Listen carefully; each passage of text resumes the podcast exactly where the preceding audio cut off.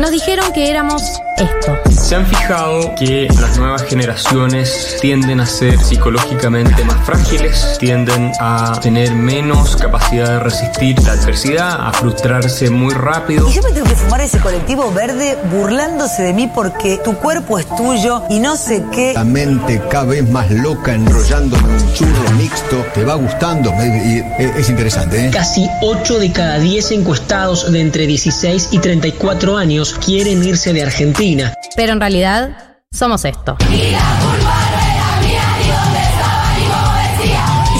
Educación sentimental que hemos recibido y que es constitutiva de nuestras maneras de responder afectivamente al mundo. Porque le doy un beso, me quiere matar a mí. La homofobia no se acepta en mi país.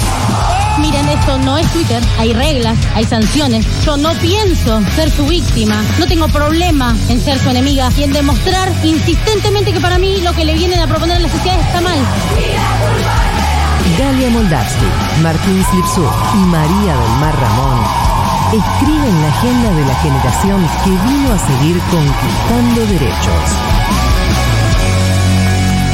Esto es 1990.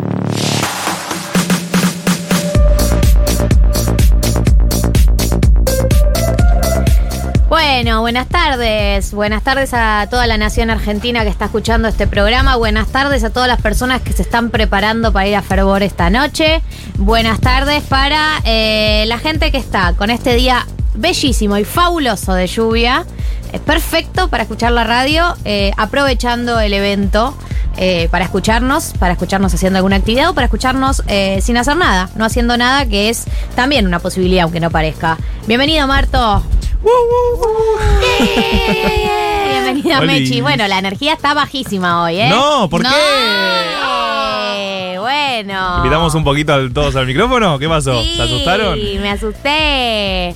Bueno, em, estoy pensando que es un día muy contradictorio porque yo eh, siento las energías muy arriba de que haya una fiesta esta noche, de que hoy tengamos fervor. Eso me pone las vibras muy arriba y como las, las ganas de vivir, pero a la vez em, la lluvia tira sillón, ¿no? Igual, eh, eh, un poco pienso, no necesariamente tienen que ser contradictorias, ¿no? Uno puede sillonear todo el día para recargar energías, Obvio. para que tu salida del día sea la, la de la noche. Eso es lo que debe pasar, de hecho. O sea, la norma debe ser. Todos eh, quienes nos escuchan, del sillón a lavar los platos hoy, eh, a, a barrer un poquito, como a ponerle un poquitín de onda a la casa. Después una siestuki, Si es Tuki.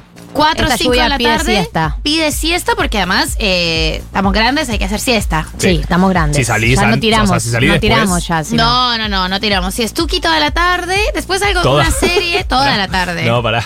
Como toda la tarde. ¿Cuántas Un horas par de siesta? horas. Claro. que es toda la tarde. Si empieza la siesta a las 5, 6, 7, 8, te levantás desorientado, pero ¿Tres tranquilo. horas de siesta? Tres horas de siesta es un exceso. y- Es un montón. Mirá Yo que- no duermo siesta, no sé cómo Ah. es la siesta Ah, de las ok. personas. Bueno, bueno, bueno. No, No, no, una eh, hora. Una hora, una hora y después 45 de cama. Para mí. Mira, para mí fin de semana que no tenés que, no es que te levantás para ir a algún lugar donde tenés que ser eh, una persona laboral activa, Mm. uno puede dormir dos horas de siesta. En día de semana no lo recomiendo. Yo siento que he desarrollado ya una- un máster porque duermo la siesta casi todos los días. Eh, en día de la semana más de una hora es un exceso. Para fin de semana, para mí uno puede meter dos horas. Ok.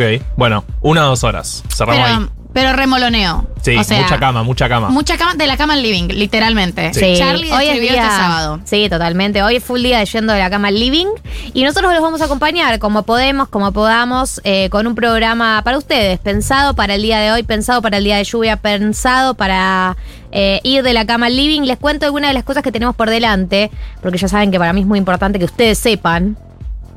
Eh, eh, ya está acá y en minutos va a entrar eh, al eh, piso de esta emisora la mismísima Gaby Pepe, que viene con toda la actualidad política y un hecho recontra de actualidad que se viene este próximo lunes, que es el 17 de octubre, nada más y nada menos, en donde vamos a tener varios actos. Ella nos va a contar un poco mejor, pero habla un poco de lo que es la actualidad del Frente de Todos y un poco de lo que es la actualidad del oficialismo y cómo están parados los distintos sectores que lo integran. Así que en minutos tenemos todo lo que tiene que ver con actualidad política. Hoy viene también el mismísimo Seba Furman. Se lo robamos. Se lo robamos a, a la Furia Bebé eh, porque viene a contarnos del tremendo show que se viene, que yo voy a ir, ya tengo mi entrada. Esto es real. Eh, la canción Sin Fin, eh, todo lo que es el espectáculo en vivo. Si escuchaste el podcast, sabes que Seba Furman es el número uno analizando discos de Charlie. Sabes que su propuesta y la perspectiva desde la cual lo analiza es muy original y muy única. Y eh, los que quieren formar parte, los que quieren ver este análisis en vivo, pueden hacerlo en el show que va a ser de la canción Sin Fin, que es en un par de semanas, y del que nos vas a estar, nos va a estar contando el día de hoy. Va a venir en in person. In person viene, ¿no? Sí, viene in- A vivo. Viene a, A vivo. vivo. No es un holograma.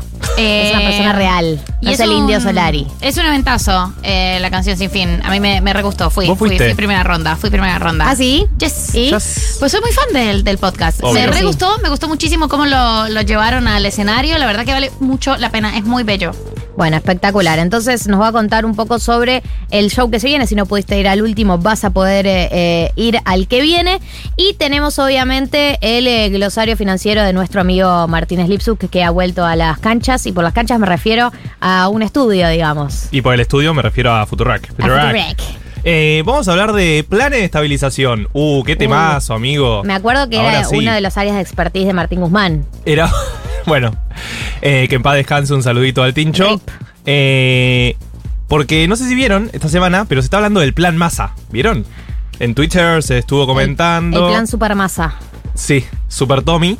Eh, así que vamos a estar un poco hablando de qué es un plan de estabilización, cuáles hubo en la Argentina en las últimas décadas eh, y qué podemos esperar, ¿no? Estas semanas, si, si es que anuncian algo, bueno, ¿qué podemos esperar? Bien, eh, estas son algunas de las cosas que se vienen el día de la fecha. Antes de en- adentrarnos en todo lo que tiene que ver con eh, las temáticas del programa de hoy, trajimos una tesis que es una tesis que... eh, de hecho, la, la tesis como sección hace mucho que no la hacemos para quienes se están sumando hoy por primera vez, 11 40 66 000, a, eh, hagan presencia. Háganse presenten. Háganse presenten.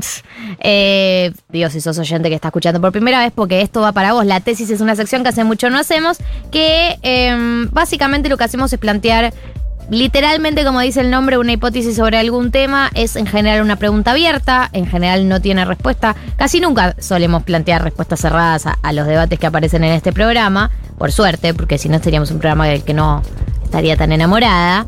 Eh, y se abre a debate. Se abre debate, tipo abro hilo. Abro hilo, pero el hilo son ustedes, digamos. Eh, y la tesis del día de la fecha, que la voy a abrir ahora, pero que la vamos a desarrollar a lo largo del programa, me gustaría sentar las bases ahora, que cada uno más o menos siente posición y que después ustedes puedan ir sentando posición también. Eh, 11 40 66 000 es el número para sentar posición. La tesis del día de la fecha es la siguiente. Los vínculos. Ya viste, arrancaba con. Sí, sí, sí. Eh, por el ano o no por el ano, era Luzu. Eh, Era Luzu TV, era por el ano, sí o no. Eh, los vínculos de personas de mundos opuestos, digamos. Persona. Mundo con X características, persona B con mundo Z características, que muchas veces se lo eh, define como los opuestos se atraen, ¿no? Viste que la gente te, te dice mucho eso cuando salís con alguien de un mundo muy distinto al tuyo. Los vínculos de personas de mundos opuestos. ¿Están destinados al éxito o están destinados al fracaso? Abro hilo. Usted puede elegir la ancha avenida del medio. Vamos a dejar, obviamente, yo estoy, estoy planteando en términos extremos porque así funciona el clickbait. No, no, yo no elijo las reglas del juego. Y voy a desarrollar un poco, ahora que los quiero escuchar a ustedes, eh, lo que me pasa a mí. Creo que hay toda una. Se, se ha generado todo un mito y toda una cosa mística alrededor de la idea de salir con alguien de otro mundo, ¿no? Como una cosa de esto de tipo. eh, los opuestos se atraen, puedes aprender todo de la otra persona, eh, pueden complementarse, ¿no? Como que se rápidamente cuando uno empieza a salir con alguien que es muy distinta a uno, el mundo, características puede ser de la personalidad, pero también los mundos que habita, las personas de las que se rodea, y etcétera. Eh, rápidamente aparece todo tu círculo de amigos optimistas y te dicen vas a aprender, eh, se van a complementar, eh, te va a mostrar su mundo, vos le vas a mostrar el tuyo. Y a mí me da la sensación, me da la sensación de que uno para construir una pareja tiene que tener una serie de em, valores por lo menos compartidos, una serie de valores compartidos, una serie de... tiene que haber hábitos compartidos, tiene que haber algún tipo de eh, gustos, hábitos culturales compartidos, porque la verdad es que mucho de lo que es co- construcción de una pareja tiene que ver con los planes que hacen, los lugares a los que van, las cosas que le gustan hacer, y eso tiene que ver con el mundo del que cada uno forma parte. Entonces, a mí la sensación que me da cuando aparece personas de mundos opuestos y aparece rápidamente todo este discurso de que sean de mundos tan distintos es algo bueno, me hace dudar. Eh, así que mi posición, eh, mi voto es eh, ¿Secreto? exacto. Lo voy a terminar al, al final de esta tesis. La pregunta es la siguiente, entonces, eh, parejas de mundos opuestos, vot sí o vot no, 11 40 66 00 00. Eh, ustedes pueden opinar también si quieren. Marto Mechis. Tengo, tengo los puños llenos de opiniones. Llenos Vos de dale, opiniones. anda máquina. No, creo que mundos diferentes, o sea, mundos distintos, eh, tiene, tiene distintos niveles, tiene distintas capas. Ideológicamente diferentes, yo me he manifestado a favor, eh, a favor de salir con personas. Y le va eh, y, eh, de, de, mm, ideologías, sobre todo ideologías políticas distintas. Con lo que decís, me parece que hay un tema importante y es bueno. Hay una cuestión de clase que, que- sobreviene y que atraviesa los consumos culturales, los lugares por los que te moves eh, y, que es supremamente odioso y, feo en cuanto a, a cómo se, se expresa, pero que sí representa un montón de, de dificultades. No tanto, creo que en países como Argentina, donde tienen educación pública y salud pública, eh, es una cuestión mucho más fácil de librar, porque ponerle eso, los consumos culturales están un poco más democratizados, eh, pero sí hay una inercia de clase que, que es muy excluyente y es muy hostil y que es hostil para vincularse. Ahora, con relación a, y creo que justamente los consumos culturales, los lugares por donde te moves, la geografía que habitas de una ciudad suele estar muy demarcada por cuestiones de clase. Pero creo que incluso ahí eh, hay como ciertas, ciertos ciertas comunidades que se forman del el grupito, ¿no? De- del del palo de y no sé qué. Y ahí yo soy súper pro eh, que salgan con gente de otros palos. Porque eh, la endogamia que se forma, ponele. En, Ok, en- pero igual es otro palo, pero no tan otro palo. O sea, salir de la primera instancia de la endogamia. Salir de la primera instancia de la Del endogamia. núcleo La duro de la endogamia. Claro. eh, Del primer cordón. Del primer cordón. De la endogamia. Porque además también creo eso, como creo que, o sea, si lo analizamos en términos de clase, la conversación se vuelve mucho más materialista, digamos, ¿no? Pero si lo analizamos más en términos de gustos, cuestiones ideológicas, podemos navegar un poco más por, por, por esta, esta idea de se elige, no se elige.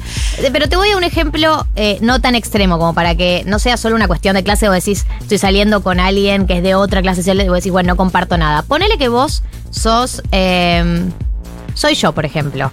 Me gusta el pop, me gusta el reggaetón, me gusta las fiestas de cachengue, me gusta la fiesta de electrónica, eh, ponele, me gusta Ponele. un universo de la música indie. Empiezo a salir con alguien que es eh, un sofisticado de la música, le gusta ir a escuchar jazz a bares. Una vez lo hago para salir. Claro. Dos Ay, mira qué lindo. que, claro, le hacemos el plan de ir a escuchar jazz. Le gusta ir a escuchar jazz, le gusta ir al color a escuchar una orquesta, eh, le gusta leer libros súper especializados. Digo, no te estoy rompiendo un montón el cordón, pero te lo estoy rompiendo lo suficiente como para que uno diga, ¿cuánto comparto con esta persona en términos de planes culturales?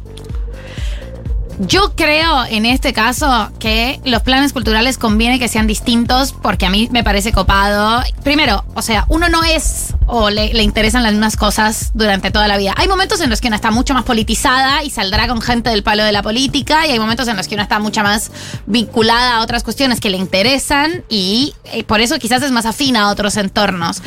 A mí con lo de los gustos me parece copado tener eh, gustos distintos porque, porque como, eh, y esta es una, una gran diferencia, a mí me gusta compartimentar cosas, como bueno, salgo con alguien, eh, hacer las, o sea, salgo con gente a la que le gusta hacer las mismas cosas que a mí y cada tanto nos acompañaremos en la pareja, o sea, es todo eso me parece ganancia.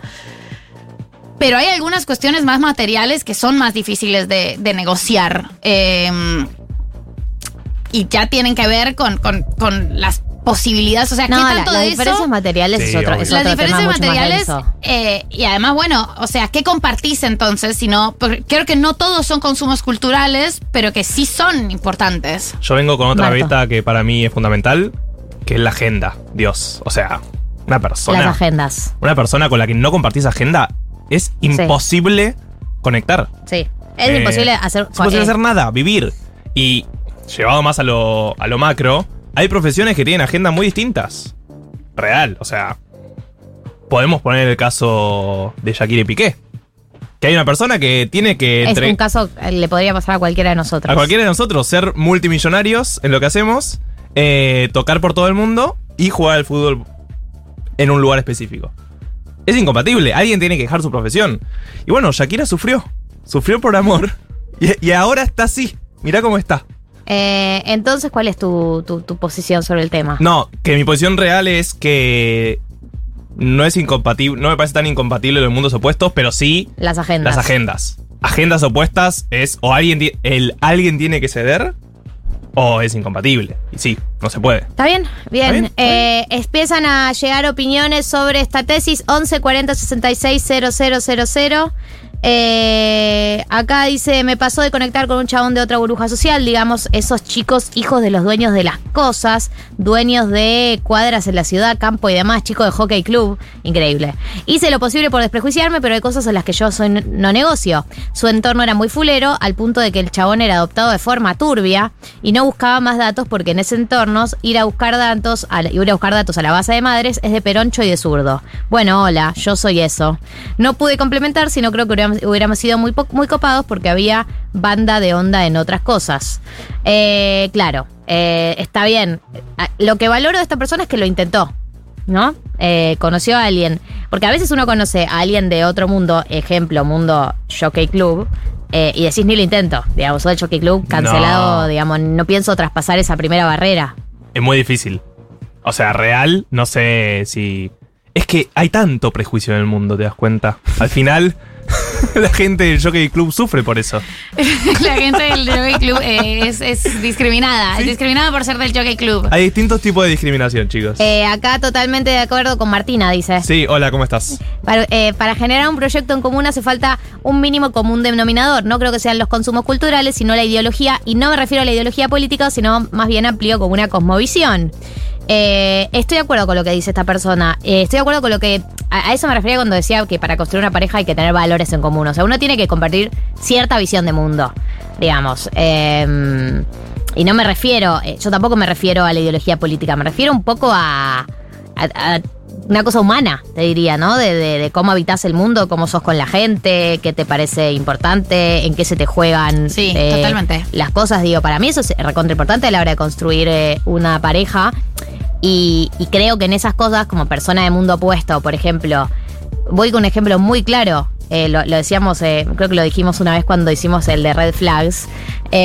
persona que maltrata al mozo. Dios. No, no, a la no, moza. no, no, no se puede. No, Yo no, no se puede. puedo No puedo. personas así por ahí. No es la puedo. persona ideológicamente por ahí incluso es recontra bot sí, eh, nos encanta como piensa y qué sé yo, Pero maltrata es al un mozo. maltratador. No, no. Eh, y eso, yo también estoy de acuerdo con esa postura y con la postura de la cosmovisión un poco más allá de la ideología política. Eh, como ciertos acuerdos eh, morales eh, sobre la convivencia con otros y otras. Acá Dios, patria y dicen, familia. para mí es fundamental compartir el sentido del humor. Si esos mundos no se encuentran, no me enamoro. Bien. Totalmente de acuerdo. Eh, yo no puedo... eh, no puedo no compartir el sentido del humor. Y sí, es muy importante. Es muy importante el sentido del humor. A veces igual puede pasar que salgas con alguien que no es tan gracioso. ¿Les pasó? Eh, igual siento sí, que a la vez es- puede la persona no ser tan graciosa, pero después se construye un humor en común. No, No, como y- chistes internos de la pareja. Pero que no tienda tu humor.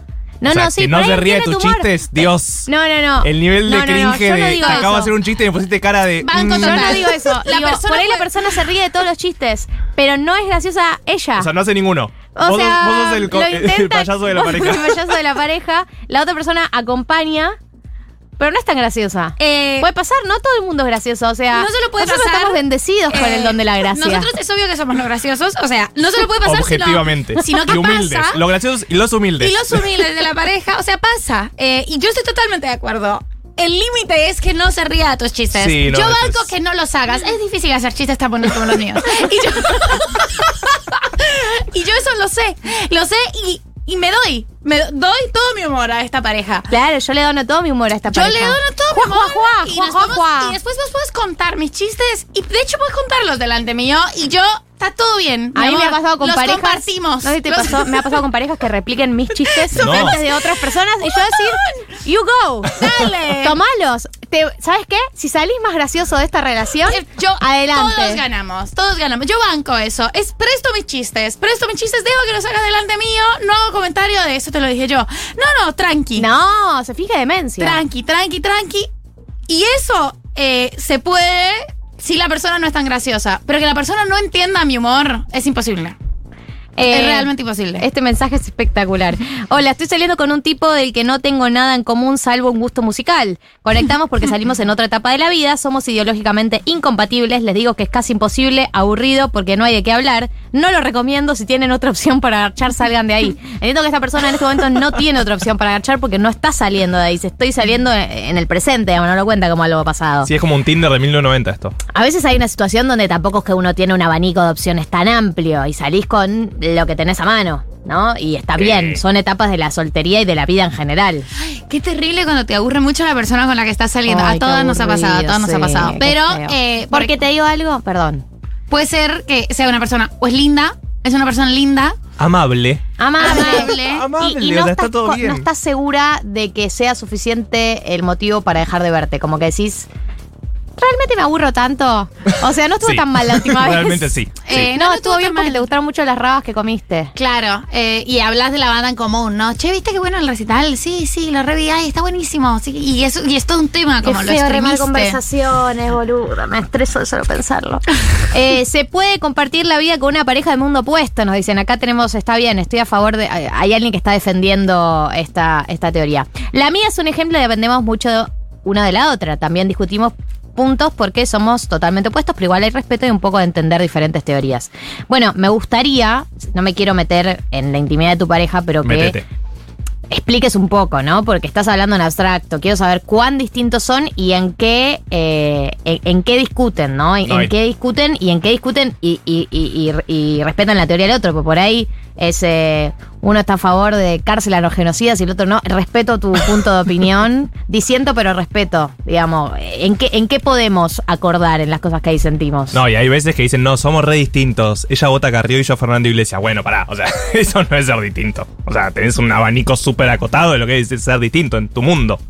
Eh, eso también, o sea, especificanos un poco mejor a qué te referís. Eh, acá viene un buen mensaje. Eh, hola, primera vez que los escucho. Eh, bienvenida.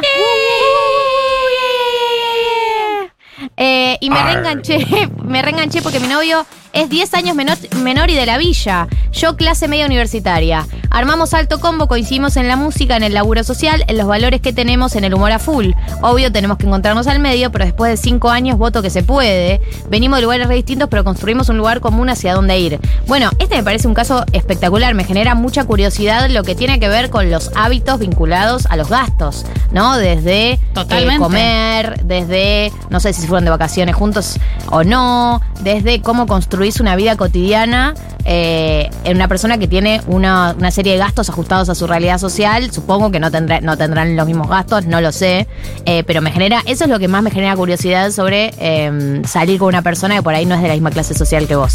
Así que si nos puedes contar sobre eso me interesaría muchísimo.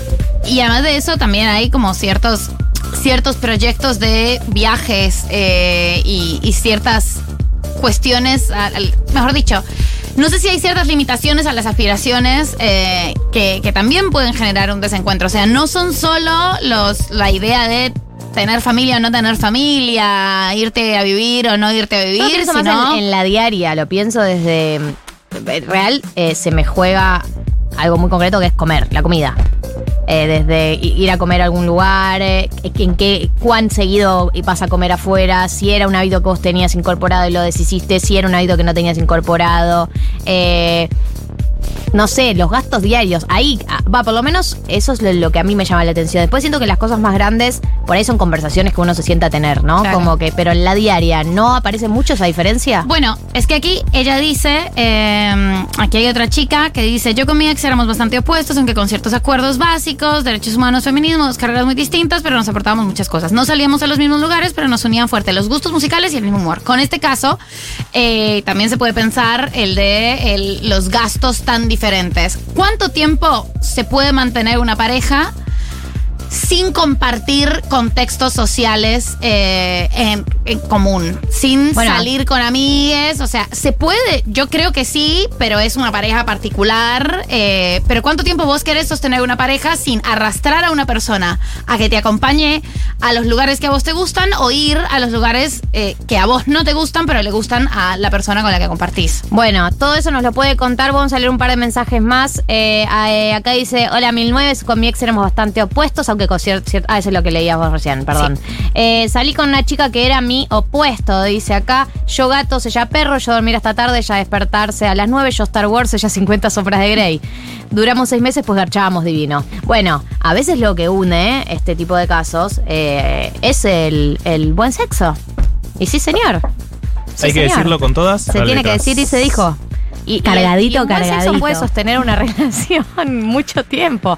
No digo años, pero meses puede sostener Sí, una, años. una- una Ah, relación, pero un buen claro. sexo. Eh, Y hoy se coge. Hoy se coge. exactamente, exactamente. Chiquis, eh, hay un montón de mensajes acá. eh, yo quiero seguir eh, interiorizándome sobre todos los casos. Vamos a retomar esta tesis, pero está Gaby Pepe y queremos hablar con ella también. Si les parece, escuchamos a Lanis Morissette. You Oughta Know.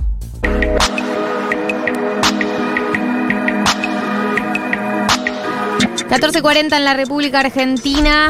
eh, y vamos a entrar en eh, la columna de política de este sábado. Está Gaby Pepe acá en la mesa y deseo saberlo todo. Bienvenida, Gaby. ¿Cómo les va? ¿Cómo andan? Oli. Oli. Un ¿Cómo estás? gusto estar acá con ustedes Sí. en este sábado de lluvia. Sábado lluvioso en Capital Federal. Sí, en Capital, En Capital Federal, Federal. la ciudad autónoma la de Buenos autónoma Aires. de Buenos Aires, eh, en el Sí. barrio de Almagro. Más que Almagro, por ahora tampoco lo puedo sí, confirmar. yo estuve, eh, te digo, en otros barrios. Sí, ¿y qué- qué percibiste Y también llovía. Ah, o sea. Información de primera mano. Datos, no opinión. Sí. Eh, no, eh, ¿cómo estás? ¿Estás descansada? Sé que estuviste de vacaciones, estuviste viajando. Primero estuve con, eh, bueno, cubriendo el viaje del presidente Alberto Fernández a Nueva York. Sí. ¿Trajiste Este, dólares?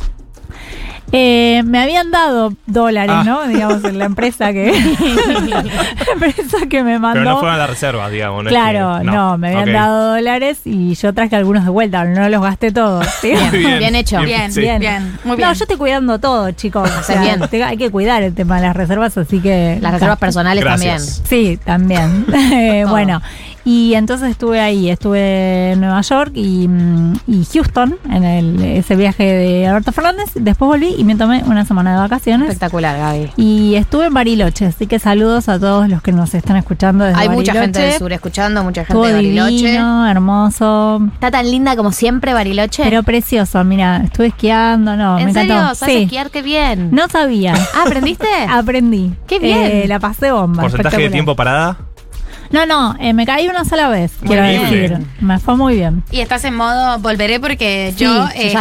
Claro, total. Me fue muy bien. Dicen eh, que porque, bueno, como yo ando en roller también, Claro. eso, dicen ahí que tiene como.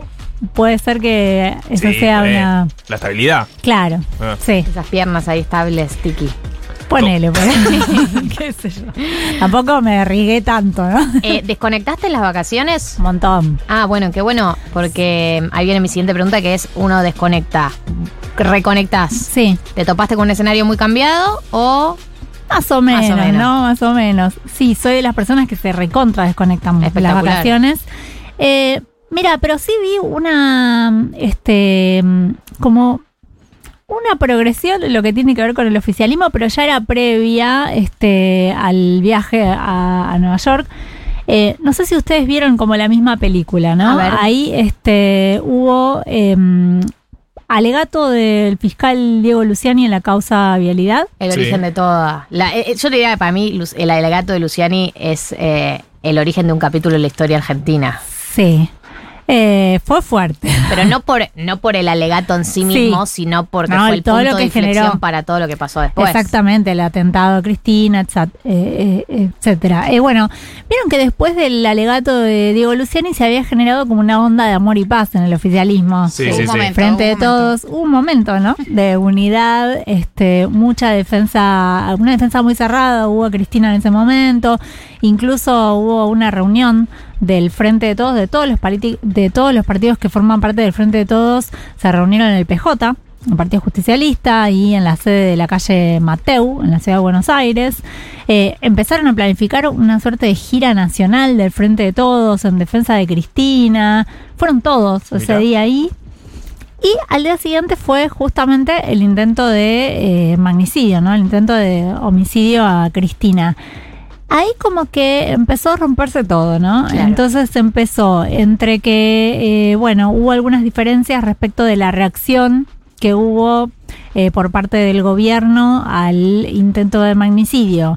Eh, además, recordemos que en ese momento también eh, había sido reciente el acuerdo entre el presidente y la vicepresidenta por el desembarco de Sergio Massa en el gabinete. Entonces estaba como todo medio que había cerrado todo, ¿no? Era la defensa de Cristina, la causa vialidad, la llegada de Massa, todo ahí medio como que confluía y de pronto, bueno, un mes después vimos, este, vemos una realidad completamente diferente. Estamos un mes y medio después, nada más, pasó un mes y medio desde ese momento y eh, sin embargo lo que vamos a ver el lunes en este, la celebración del Día de la Lealtad, el 17 de octubre, que es obviamente la fecha más emblemática para el peronismo, eh, va a ser justamente un oficialismo totalmente dividido. Que con- vuelve, digamos, a, a lo que era antes de todo esto. con un montón de eh, discusiones internas por distintos temas, ¿no? Uno, por ejemplo, es qué hacer con las PASO. eh, hay otros debates que tienen que ver con la cuestión económica. Te, te hago una pregunta. A mí Sí. lo de, el- lo de la- volver a instalar el tema de las pasos me sorprendió, más allá de que han habido distintas posturas, tanto dentro del oficialismo como en la oposición, que han cambiado a lo largo del tiempo Sí. y que tiene que ver con una estrategia por ahí para afectar más al, al- a, a Juntos por el Cambio que propia, pero me sorprendió como en este contexto del país eh, se haya decidido en este momento instalar la discusión de las PASO. Te voy a contestar con lo que dice Juan Mansur, el jefe de gabinete. A ver, por supuesto. Eh, a lo tucumano. Una tontera, dijo. Así mismo. Es una tontera hacer esto, o sea, instalar esta discusión en este momento. Dice que justamente, ¿no? Como que es este meterse en otro debate político con muchísimo riesgo. Y abrir otro debate, fuente, además. otro frente político de debate eh, con mucho riesgo de perderlo, ¿no? O sea, si lo llevas eso al Congreso es muy probable Pero que no sin embargo se va bien. sumando cada vez más gente ¿no? Sí. del oficialismo. Ahí te diría que vayamos bajándole un poco ¿Ah, el tono, ¿no? A esto, porque, eh, a ver, podríamos dividirlo así. Sergio Massa eh, está más a favor de suspender las pasos. Alberto Fernández no las quiere suspender y Cristina no está muy convencida.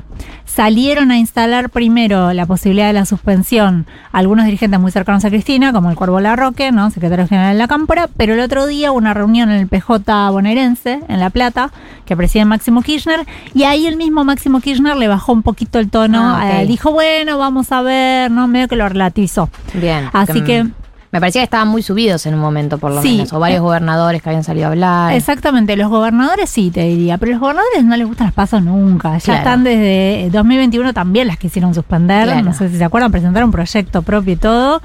Y no hubo quórum en ese momento, no, no, no había consenso. Pero esta vez parecía que tenía el acuerdo de Cristina y ahora te diría más o menos, ¿no? Entonces, bueno, pero hay muchos debates, digo. Es Uno claro, es ese, el, el otro tiene que ver con eh, qué hace, bueno, con la, con la cuestión, eh, con la situación económica, ¿no? ¿Por y qué? ¿Qué en particular con la, en particular con la distribución del ingreso, ¿no? Eh, básicamente ese es el debate Eh, no, principal. otra cosa, siento que te estoy interrumpiendo en todos, pero me van surgiendo dudas. También me llamó la atención, ¿no? O por lo menos me surge la duda. ¿Qué está generando en el sector más cristinista todo lo que es la gestión masa, no? Sí. Porque si bien entiendo que se lo puso en el lugar en el que está para hacer parte de las cosas que está haciendo, Sí. eh, a otro ministro en el lugar haciendo las cosas que está haciendo él, le han salido a pegar de todos lados. Entonces, Sí. eh, me pregunta si, me pregunto si Puertas para Adentro está generando algún tipo de movimiento o la decisión es, bueno, este es el momento histórico del país que nos tocó y esto es lo único que hay para hacer. La decisión es bancarlo, claramente, pero, viste, de vez en cuando sale como un este te marco la cancha. Lo hizo Cristina en su Sí. momento con, con el tuit ese respecto del bono, ¿no? Para eh, indigentes, algo que todavía está ahí medio en veremos. Eh, y lo hizo Máximo Kirchner también cuando dijo, nos pusieron de rodillas las cerealeras. A mí lo que me dicen es que a Sergio Massa no le cayó muy en gracia eso, no. pero Y no. eh, no. Pero bueno, está todo. Ese, Está acuerdo, bien, ese acuerdo bueno. está vigente. Pero por ahora se, mane- se maneja esa Se situación. maneja, el otro día me dijo alguien una frase que me parece muy graciosa, que me dijo, estamos haciendo masismo de izquierda. Claro, si es que eso era posible, Sí, se sí, creó sí ahora. Se creó ahora. Bueno, entonces digo, este, en este escenario llega el Frente de Todos totalmente dividido al acto, eh, a- bueno, el 17 de octubre. Va a haber eh, por lo menos cuatro actividades principales, tres actos y una cuarta actividad. Lo curioso, obviamente, del 17 de este 17 de octubre es que el presidente del Partido Justicialista, que es el presidente Alberto Fernández, no va a participar en ninguno de los grandes actos. ¿no? ¿Por qué sabemos? Bueno, Porque habían ninguno hecho... está alineado con él, digamos. No, habían hecho un primer intento, no sé si te acordás que hubo una cena en Olivos, eh, a la que fueron invitados dos de los triunviros de la CGT, Héctor Daer y Carlos Acuña. Estaba en esa cena Juan Mansur, se habló en esa cena, se empezó a hablar en realidad en esa cena, se convocó para este, organizar el acto del 17 de octubre, se habló de la posibilidad de hacer el acto en Tucumán, pero ¿qué pasó? Se habían olvidado de invitar a Pablo Moyano, no sé si lo Ay. tienen presente. Es esa gente que no te querés olvidar de invitarlo. ¿Viste? No, no, Porque no. después te escracha. Se olvidaron, parece. día- reenviando el mensaje de WhatsApp, ¿viste? Cuando vas agregando y gente. te quedó ahí colgado. Claro. Pablo quedó ahí colgado. Upsis. Y bueno, eh, no lo invitaron, entonces al día siguiente casi se rompe formalmente la CGT porque Pablo Yo te Moyano. digo, la sensibilidad eh, realmente de, de estos líderes tienen una sensibilidad, el nivel de generación de cristal, Eh, ¿no? Después nos dicen a nosotros. El, el nivel de no te generación de invitan a una reunión de- y rompes la CGT. De alias los gordos, totalmente. Eh, no, te, sea- no te- no te la reenviaron y al otro día fue un drama, mo, se acaba el sindicalismo. Bueno, pero se quedó al final, ¿no? Lo convencieron y se quedó. De todas formas, digo, se quedó en lo formal, porque justamente eso que se iba a hacer en Tucumán se suspendió, iba a haber, bueno, ahí iba a estar la CGT, iban a estar algunos gobernadores, eso se, se suspendió y lo que se armó fue un acto de la CGT en obras sanitarias, que va a ser el lunes, a- está convocado para la mañana, seguramente va a ser más al mediodía, Eh, ahí van a estar Daer, Acuña, los llamados gordos, Barrio Nuevo, bueno, eh, ahí como un grueso de la CGT. Después está el sindicalismo más este, identificado con el kirchnerismo, es decir, eh, Pablo Moyano, por ejemplo, ¿no? Este, su frente sindical, la corriente federal de Sergio Palazzo, van a estar la CTA de los trabajadores, la CTA autónoma, todos a Plaza de Mayo, ¿con quién? Con la Cámpora Mm. y el PJ bonaerense que incluye a los intendentes. Eh, a eso claramente va a ser un acto del Claro. kirchnerismo. Y, y muy, y muy, muy masivo también, ¿o no? Va a ser masivo y va a tener muchas críticas seguramente al gobierno. Esto es lo paradójico, ¿no? De todo, digamos. Es un acto de un sector muy importante del Frente de Todos que va a ir con críticas o por lo menos con algunos reclamos y exigencias al gobierno en esto que decíamos antes, ¿no? Eh, más que nada en la distribución del ingreso. Y después, por otro lado, va a haber otro acto de las organizaciones sociales, del movimiento Evita, eh, eh, Somos Barrios de Pie, eh, la Corriente Clasista y Combativa y otra docena de organizaciones sociales que van a estar en Deportivo La Ferrer, en La Matanza, el mismo día. que me decían ayer, bueno, hubo un intento por armar todos el mismo acto, pero lo que ellos entienden es que el acto de Plaza de Mayo va a ser un acto de reclamo al gobierno, que los movimientos sociales tienen su propia agenda, ¿no? Que tiene que ver más con la economía popular. Eh, bueno, entonces ahí van tres distintos seguro. Y por otro lado, el presidente Alberto Fernández, ¿no? Que es el presidente del PJ. ¿Qué el va a presidente de la nación, hay que aclararlo también. Sí, este, ¿qué va a hacer? Eh, ¿Qué va a hacer, Alberto? ¿Qué va a hacer? Va a estar eh, junto al ministro de Obras Públicas y a otros ministros en la inauguración de, eh, de las obras de la autopista 6 a Cañuelas. Va a estar en Qué Cañuelas. planazo. Bueno, van a inaugurar. ¿No te gustan las evento. obras? Sí. ¿No querés que el país crezca? Sí, van a inaugurar Ah. varias obras. Entonces, por videoconferencia van a participar varios gobernadores eh, que, bueno, justamente van a hablar sobre las obras que se van a inaugurar en sus provincias. No sé qué pasa, Dale. No, Eh, digo, Dale, por no- videoconferencia. No te entusiasma. No. Y No te entusiasma ya tema. pasó la pandemia, ¿no? Para hacer una reunión por Zoom. Que, que hacen presencia por Pasa videoconferencia. que, bueno, también el 7 de octubre entiendo que cada uno de los gobernadores se quedará en su provincia para Para hacer hacer su sus, propio- sus propios actos del Bueno. PJ local. Está bien. Eh, Qué pena la lluvia, mucha gente no pudo venir. Capaz que le tiran hasta el lunes y bueno, no se puede explicar. Bueno, la verdad es que se va a ver obviamente un peronismo dividido, frente a todos muy dividido. El otro día me decía alguien, bueno, hay así como un proceso también de acumulación propia, ¿no? En este momento, acumulación de cada uno de los espacios y que veremos en todo caso el año que viene cómo se termina, este, cómo termina confluyendo todo eso. Una excelente pregunta. Sí. Lo de Alberto de Idea ayer, cambiando un poquito de tema, Sí. si me dejan. Eh, ¿Fue un poco un lanzamiento 2023? En línea con esto que decías de no quiere sacar las pasos porque entiendo que él quiere meterse ahí. Sí, yo no sé si eh, quiere porque él quiere ser candidato, sino porque el sostener la herramienta es lo que te permite en realidad Claro. seguir siendo parte de la discusión. Porque si vos no tenés la herramienta de las PASO, ¿eso qué quiere decir? Que la candidatura se va a definir Puertas para adentro. puertas para adentro a, a dedo, digamos. ¿Quién lo va a definir puertas para adentro a dedo? Ay, Entonces, déjame pensar. ver. Qué sorpresa. ¿Quién A ver, podrá ser? Bueno, justamente, digamos, un poco lo que quiere el presidente Alberto Fernández es sostener la herramienta porque eso también te permite seguir manteniendo la discusión. Eso no quiere decir necesariamente que él quiera ser el candidato. Que le- eh, lo lógico es que siga, que diga que sí. ¿No? Y- lo lógico es que Sí. diga que sí quiere ser candidato porque tiene posibilidad de reelección y bueno, eh, eh, digo, también es una manera de sostener eh, tu, tu lugar, ¿no? Si vos decís, bueno, yo soy parte de la discusión y todavía tengo posibilidades de, la re- de reelección. Digo, no sé qué quiere hacer él, eh, digo, si quiere ser candidato o no, pero sí que mantener la herramienta es lo que te permite que todos sigan por lo menos teniendo eh, aspiraciones y todos quieran sentarse a esa mesa de discusión. Gaby, eh, por- ah, para preguntarte sobre otro de los temas de la semana, que creo que ya mencionaste algo al respecto con lo de eh, volver como a sus territorios de acumulación, eh, el éxodo de, ministres eh, puede ser, eh, y sobre todo el de Juanchi Zabaleta de, de Desarrollo Social, un poco si, si, si tienes y, información y si nos puedes contar cómo se dio esa salida de una cartera tan importante y cómo se definió eh, el nombre de las otras tres ministras, también Sí. de, de Victoria Tolosa Paz, eh, reemplazándolo a Zabaleta. Sí, eh, lo de Zabaleta ya estaba hablado hace bastante tiempo. Eh, te digo que hace ya varios meses que él había avisado que volvía a Burlingame. Eso tiene que ver con eh, que, bueno, que tenía el distrito en riesgo, ¿no? Que, que él no estuviera en, en el distrito pon- lo ponía en riesgo, digo, porque quedó en manos la intendencia de la Cámpora, de, en este caso de Damián Celsi, que eh, fue quien se hizo cargo de la intendencia, pero más allá de eso, digamos, lo- le- el distrito, ¿no? También tenía riesgos de eh, perderse ya para el frente de todos directamente si Zabaleta no, no volvía a Burlingame. Entonces, eh, digo, hace tiempo que él venía diciendo que se quería volver. Yo te diría que un poco se precipitó todo este cambio por el- eh, la renuncia de Elizabeth Gómez Alcorta. Es como que el gobierno lo que dice es, bueno, vamos a hacer todo junto, porque también Claudio Moroni hacía tiempo que venía diciendo que se iba, porque bueno, tiene un, eh, bueno, un tema personal y un tema de salud. Este, lo había hablado ya con el presidente Alberto Fernández, se quedaba un poco porque es eh, amigo del presidente y también porque le venían pegando mucho, ¿no? Le había pegado este Andrés Larroque, le, le venían pegando mucho desde el kirchnerismo.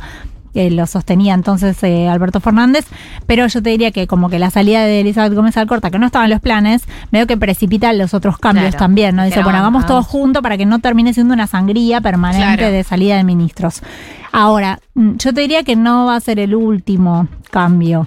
Eh, yo tengo entendido que también, por ejemplo, Juan Mansur, este jefe de gabinete. ¿Cómo eh, pinchó la fibra de Mansur, eh? Y Venía como a por todo y fue, fue cayendo. Bueno, eh, ahí hay también que ver qué lugar no le dio el presidente Alberto Fernández, con qué, con qué idea venía, qué lugar eh, pudo encontrar ahí. Y, y bueno, lo, lo que me decían es que como Mansur quiere ser candidato, eh, bueno, a vicegobernador. Eh, el año 2023, que ya tiene un acuerdo con el actual vice, que es Osvaldo Jaldo, que está a cargo de la gobernación ahora. Bueno, sería como dar vuelta a la fórmula de 2019. Entonces volvería a Tucumán para justamente también, ¿no? Como hacer campaña en el territorio. Bien. Eh, ¿Algo más que tengamos que saber para la semana que viene, Gaby? No, eh, ah, respecto, bueno, sí, eh, vos me decías recién eh, sobre Victoria de los Zapas, ahí hay un tema pendiente que tiene que ver con qué va a pasar con el bono, el famoso bono, Mm. Eh, que el gobierno había prometido para indigentes para los últimos meses del año. Eh, le habían prometido en realidad a Juan Grabois, ¿no? Eh, que iba a hacer algo para los últimos tres meses, octubre, noviembre, diciembre. Se lo había prometido Sergio Massa. eh, digo, Juan Grabois amenazó en su momento con romper el bloque del Frente de Todos y que sus diputados se fueran si no había una respuesta eh, del gobierno. Lo que decía era como Sergio Massa está tomando todas medidas para los que más tienen, bueno, falta una respuesta para los que menos tienen. Eh, le dijo, le prometió eso. Por ahora no cumplió, eso también veremos y te diría no hay acuerdo tampoco sobre qué hacer con ese punto porque las organizaciones sociales, la mayoría no está de acuerdo con el bono. Ah, ¿eh? Quieren que esos fondos vayan a la economía popular y no a un bono eh, Puntual a personas. Exactamente. Así Bien. que vamos a ver eh, esa discusión. Seguramente ahora con la vuelta de Sergio Massa desde Estados Unidos eh, se va a empezar a dar esta semana. Gaby Pepe pasó por acá por 1990 con toda, toda, toda la información. Eh, y ahora si les parece, I Dance de YG se llama. Y YG se llama el artista. O sea, es muy difícil para mí pronunciar esta gente. Featuring eh, el Duki y Cuco. El único que conozco es al Duki de todos ellos, chicos. Ya estoy quedando vieja. Igual sé que YG es eh, international. Bueno, pruébenlo. I be in it like, oh.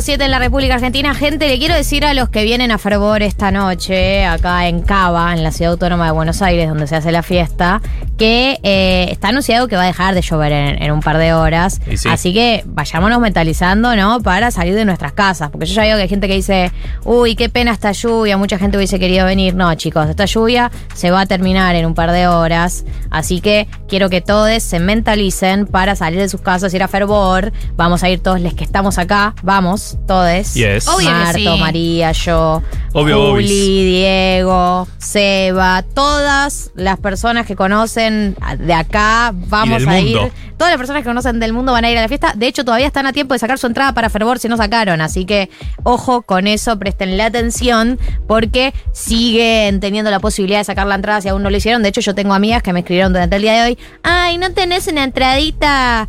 Comprá. ¿Ah, comprá. Comprá, le dije, anda a comprar, pagala, pagala, pagala con la tuya. Bueno, ustedes también lo pueden hacer si quieren. ¿Y dónde? Ya saben dónde. Entran a Futurock y en las redes y lo van a encontrar. En Passline. Mira, no, te haga- no me hagas explicar todo. No me Pongo vas a explicarte nervioso. todo que me pongo loca. ¿Qué nos vamos a poner? ¿Qué nos vamos a poner Ay, esta ¿sabes qué noche? yo estaba Excelente pensando? pregunta. Yo creo que voy a ir con el mismo look que voy a todos lados. ¿Cuál es Que el look con el caso a todos lados? Un hoodie y una campera de cuero arriba. Te amo. Pero Es un buen look. la campera de muy cuero es para la Marto. campera de cuero es para la noche. Vos te vestís muy bien y Sí. por eso te mandé a que asesores a mi hermano. Te vestís súper Un bien. saludo ahí, gracias chicas. Me pongo carita ruborizada. Yo me voy a poner algo que se puso Galia. Ay, ay, Eh, ay, ay. La amo. Podemos intercambiar. Yo le doy un hoodie, eh, yo me pongo lo de Gali. Eh, lo avisé, ¿Qué? se lo avisé. Me lo avisó por eh, privado y a mí me, me enorgullece. Se lo avisé por privado, le dije, che, vi este outfit que te pusiste y me gustó un montón. ¿De dónde es? Y me dijo, no es de acá. Y dije, ok, me lo voy a comprar. Eh, Ah, literal, o sea, es el discúlpame, mismo. me copié. Sí. No, no me molesta. Eh, me va a molestar. Así que sí. Y pero ¿cuál? que no, van a contar nada, no, es, es secreto. sorpresa, Ah. Es sorpresa. Lo vieron en mis stories la semana pasada. Ah, exactamente, exactamente. Misterio. sí, misterio total. en la fiesta pipona. ¿Va a haber vestido o pantalón esta noche? Estaba pensando eso. Vestido largo. depende de la roja. temperatura. Porque viste que uno tiene una contradicción con la temperatura que tiene que ver con. Hay una temperatura afuera y Sí. está la temperatura de la fiesta. Sí. Claro, que uno, no- que es caliente. Uno se tiene que preparar para cuando llega a la fiesta poder estar adaptado a la temperatura de la fiesta. Pero ustedes viven cerca, un nivel de cerca de que se van a volver caminando. Sí. A ese nivel. Sí, Entonces también es complicado eso. claro, recontra complicado. Tiene que haber, tiene que haber abrigo, tiene que haber abrigo para, para salir.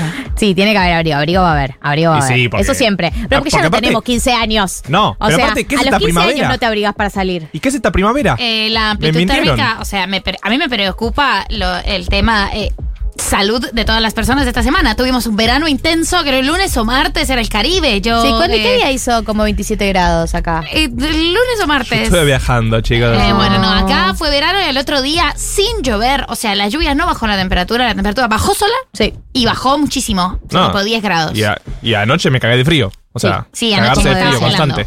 Hay gente que quiere opinar sobre la tesis del día de la fecha que generó mucha discordia. La generación Yo pienso que mm, cuando dos personas de mundos opuestos o distintos se juntan, hay cuestiones sociales y culturales que es muy difícil eh, que no te irriten, ¿no?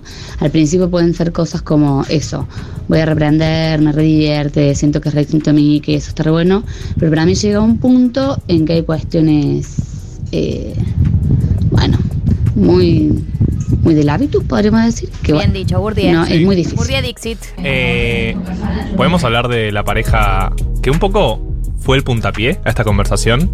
Y para mí, le voy a dar la derecha al oyente que va a mandar este audio. Para mí, para mí, para mí, para mí, Tini Stuessel se cansó de De Paul y dijo: Este chabón es un boludo, bye, feos. Eh, Tini dijo, Tini dijo, el hábitus de Paul no es el mismo que el mío. No es el mismo que el Dijo mío. literalmente eso. Somos de un etos totalmente distinto. Eh, El marco teórico de Paul y... el etos futbolístico, el etos futbolístico no tiene nada que ver con el de Claro, Popstar. vio que tenía 40 mates enormes y dijo: No. Me mata porque tengo, tenemos muchas puertas abiertas. Sí, Eh, a perdón. ver, ahora vamos a profundizar sobre Tini de Paul. Quiero aclarar una cosa. La tesis sobre la que nuestra oyente recién estaba opinando, sí, gracias, eh, es eh, la pregunta de si parejas de mundos opuestos, bot sí o bot no, es la pregunta. Eh, opiniones al respecto de unir a dos personas de universos opuestos, ¿no? Porque hay todo un mito alrededor de eso. Eso sobre lo que opinó, opi- lo que opinó sobre lo que 80 y ustedes pueden hacerlo en el 940 66 000. ¿Viste cuando tu boca decide dejar de modular? ¡Ah! ¿Sabes lo que me dan ganas de hacer? ¿Qué? Algo muy de tío. Que es la de sacarte Ay. y tirarlo al piso. Ubican Sí. el gesto que Y hace el tío. y- y pisarla. Que como que ah, con la mano se saca algo de la boca y lo tira al piso como una cosa de. Ya está. La boca es independiente, pero saco toda la papa que tenía acá y la si tiro. tuvieras eh, eh, un garzo, lo agarraras con la boca y lo tiraras al piso. Se tira. Y hay gente Se que lo pisa. Tipo- Hay gente que lo pisa. Sí, hay gente que lo pisa. él.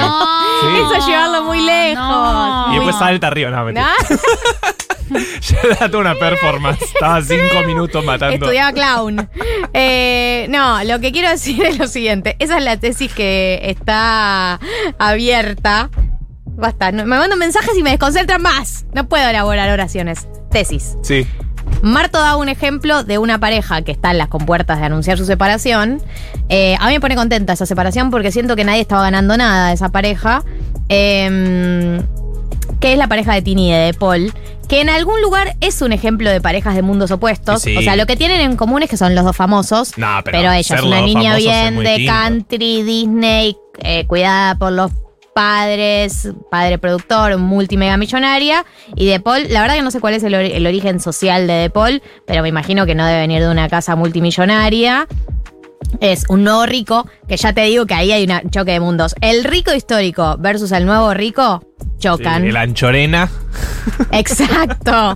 El Sí, anchorena Tini- con Tini el. full anchorena. Y el, el anchorena con el, qué sé yo, un ejemplo de nuevo fútbol. rico, sí, Es cualquier el jugador de fútbol. sí. Eh, y eh, de mundos completamente distintos. Ella es del entretenimiento, es eh, fina, es eh, glamorosa, es del universo ese. Y de Paul es, uso la remera con el Valenciaga enorme acá. Igual viste que ahora medio que todos los famosos están usando las marcas. Antes siento que solo los nuevos ricos. Las zapatillas enormes, el Louis Vuitton por todos lados. De Paul para Tiene mí. hijos y es muy joven. De Paul es el video que circuló hace 10 días, dos semanas, de él con un parlante gigante, agitando en la concentración de Argentina con la escaloneta, Sí. bailando, tipo tirando pasos en el medio de un pasillo. Tirando con- paso total. Sí, Eh, Debería ser un, debería ser un martes 3 de la tarde en medio de un hotel 5 estrellas, él con música, todo palo bailando ahí, tipo, eh, eh, eh. Es un viaje egresado constante Es para mí. egresado. Es un viaje egresado. Es un viaje, está- el pibe Bariloche. Estado mental Bariloche 2004. Es- Hay que es- decir que la escaloneta en general Es vive en Bariloche. estado general, de- eh, vive en estado de va- viaje egresados cada vez que se juntan. Sí, bueno, pero Messi no es eso ya. Vos lo ves a No, Messi. Messi no. Es un señor. Y sí. Pero porque ya es más grande. De Paul tiene que tiene 28 años. Bueno, pero nosotros tenemos 28 años y no estamos con un parlante ahí tipo. Eh, eh, Eh, eh, eh. Pero no somos jugador de fútbol. Y bueno, estoy diciendo, De Paul es eso. Bueno, eh, a ver, para mí estoy de acuerdo con que el caso de Tini de Paul es un ejemplo de choque de mundos, porque para mí a Tini le da cringe verlo de Paul con el parlante enorme haciendo eh, eh, eh, eh. Sí, para mí también. Y eh, estamos en las compuertas de una separación. eh, Para, a Tini le gustaba al principio, ¿eh? Ojo. a Tini, le, calentó, calentaba a Tini el le eh, eh, eh. calentaba. Obvio. Y lógico. Y, y espacio, Lógico, lógico obvio. que No, te caliente no. el plan de Paul. Además de eso, ¿cuánto hay de es una persona que está inflada literalmente por toda Argentina, no? Sí. O sea, de, de repente vos estás saliendo con el chabón que es el chabón que cuida a Messi, como que es que además Sí, sí, estaba infladísimo él. Él está eh, re fuerte. Ellos construyen las relaciones como lo construye con los famosos, que es que se vieron tres veces en España, se aman. seis, me- seis, seis meses separados, dos, me- do- dos días en Barcelona. Y sí, obvio que uno se enamora Mucha si selfie. pasas tres días intensos, qué sé yo. Y después Claro. tuvieron que enfrentarse con la furia de los medios de comunicación, la furia de todo el, el fanatismo de la escaloneta echando la culpa a Tini porque De Paul no sé qué, y toda la boludez de De Paul que seguramente estaba ahí también esperándola. Eh, así que es la demostración de que básicamente las parejas de mundos opuestos no pueden funcionar. Vamos a tomar un ejemplo que funcione para lo que nosotros queremos decir y vamos a ampliarlo a todo el contexto. y le quiero decir otra cosa. Hay un oyente, no sé el Sí. género de esta persona, pero dice: el mejor ejemplo de que dos personas de mundos diferentes pueden funcionar es Titanic, dice. Y yo te quiero decir algo. Ese es el mejor ejemplo de que dos personas de mundos diferentes no pueden funcionar. Ah, porque es una ficción. Ah. O sea, ve, ella lo deja morir. No. Solo paró, partir la tabla. O sea, claro, ¿qué, qué que funcione? Muere el pobre. Eso es funcionar básicamente. Bueno, chicos, eh, ¿cómo le dicen a los jurados en las películas eh, yankees? ¿Viste cuando, cuando ya marca un punto, viste? Cuando le dice. Gali está haciendo Sí, un movimiento Gali- con las Gali está haciendo manos. la seña No, yo de que De se acabó. en Ubican el momento cuando- menos radial de la Sí. historia. Oigan cuando un abogado yankee está presentando su alegato final frente sobre un juicio por jurados, porque todos Sí. los juicios yankees son juicios por jurados. todos por jurados, Todo sí. lo decide Rosa. Es una cosa increíble. Ma- ma- matamos, en- mandamos en cana a este asesino serial. Ah, no me huele. Bueno, pero así no, funciona. no, lo mandamos libre. en Pero así cana. funciona la justicia de Estados Unidos. ¿Qué Lo que haga, mandamos en boluda? cara para empezar a hablar, lo matamos en algunos casos. matamos? ¿Ustedes opinan que debemos matar a esta persona? Y Doña Rosa. Dice sí. Y mi tío Juan Sí, Carlos. Sí, que ese día se levantó, estaba medio de resaca y fue, fue a hacer juicio por jurados.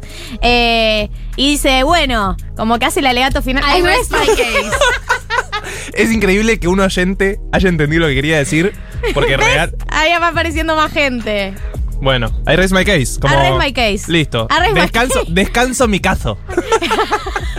Yo descanso mi caso. Hostia, eh, que dejaré descansar mi caso porque ya he demostrado el punto de lo que quiero demostrar. Hay muchísima confusión en lo que acabas, en el acento que acabaste de intentar, pero está bien. Y hay Eh, gente gritándome. I it's raise my okay, case. It's okay. Bueno. Bueno. Eh, si les parece, en minutos eh, Seba Furman. Casi te digo Fede Furman. Pero quedaba bien.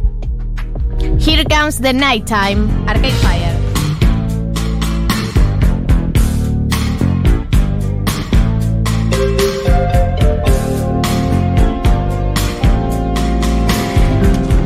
...15.25, entramos en los últimos 35 minutos de programa... Eh, y vamos a entrar en un momento que me gusta mucho del programa del día de hoy... ...porque es una persona que nos cae muy bien... ...y además es un artista eh, que nos gusta mucho... ...las dos cosas se unen en un espectáculo que es La Canción Sin Fin... ...versión live, versión en el teatro... ...y está con nosotros Seba Furman... ¡Bienvenido, Seba! Hola. Ah, bueno, esa es la bienvenida oficial de Sí. 1990. Todo sí, eso empezó sí. porque Dieguito nos grabó una vez Ah. eh, haciendo... "Uh, yeah, yeah, yeah, yeah, yeah, yeah, yeah, yeah". Ahí está, y quedó para No, siempre. pero el de recién fue más lindo, ¿eh? Porque fue, fue- más coral. Sí. Sí, sí, fue. Hicimos si vos coro. lo decís, Sí, eh, sí, sí, si vos lo decís, creemos. Eh, Seba, em, se vienen cuántas canciones sin fin en vivo de acá en adelante y te quiero preguntar por las que ya pasaron. Bien, ¿qué querés que te responda primero? Cuánta- ¿Cuáles son los ¿Cuántas eventos vienen? puntuales que se vienen en adelante? Tenemos sí? tres fechas en Capital, que vamos a hacer un disco cada fecha. O sea, en realidad son tres fechas, pero son cada una diferente, ¿no? Mm. Eh, como hicimos antes, hicimos eh, Yendo de la cama al living, Otro viernes hicimos Clicks Modernos y después hicimos también Piano Bar. 21 de octubre, yendo de la cama al living. Eh, Clicks Modernos, 28 de octubre. Y Piano Bar, miércoles 2 de noviembre. Exactamente. Esas son las tres que vienen, que son similares a las tres que hicimos antes. Igual más tuneadas. ¿A qué te referís con más tuneadas? Y porque, bueno, lo otro fue un estreno. Eh, ahora te vamos a tener invitades también. Ah, ¿en serio? En todas las fechas. Diferentes invitades. Eh, y bueno, cosas que se ajustan, qué sé yo. Por supuesto, sí, Ah. como todo que se hacen en el hacer. Sí, sí, sí. Y bueno, tuvieron re linda, la verdad que fueron funciones increíbles. Eh, O sea, lo increíble fue primero que esté lleno el teatro, las tres funciones, que se haya llenado tan rápido, digamos. Pues sacamos las entradas a la venta hace como, no sé, dos meses y en una semana se agotó todo. Espectacular. Sí. Y, y la gente está prendida a fuego. O sea, se arma algo muy lindo, ¿viste? De. no, ¿Quién estuvo? Yo Vos estuve. María del Mar. María. Yo estuve, pues soy, soy tu fan. Claro. Eh, ¿Y a estuve, cuál pues, soy fuiste vos? Eh, fui a Clicks Modernos. Bien. Fui a Clicks Modernos, me perdí de Piano Bar, que tenía muchas ganas de ir, porque es mi disco favorito de Charlie. Ah, ok. Eh, pero lo que me sorprendió fue eh, Seba, todo un showman además, no fuera, fuera, de, Ah, fuera de la música. me viste vos. payaseando. Lo que increíble. Nunca eh, que me pasó lo mismo que con el podcast de decir, ay Dios, entiendo este concepto musical tan complejo y tiene momento de mucha participación del público. Sí. Amo eso. Es Me lo que más me encanta, gusta. me encanta. Con los bla bla lo hacía también un poco, pero ahora como que hay más lugar porque es, hay mucha música. Entonces hay veces que. El otro día armamos una, un coro a cuatro voces, poner. Dividía Pará. a toda la gente en cuatro y tipo. Hacía distintas voces cada uno. ¿En el escenario? Desde el escenario, todo el público, o sea, las 380 personas cantando. Espectacular. No, es delirante, es hermoso. Em, yo si te voy a ver, porque yo te voy a ir a ver, Sí. ¿me voy a encontrar con vos y con una banda? Sí, y una re banda.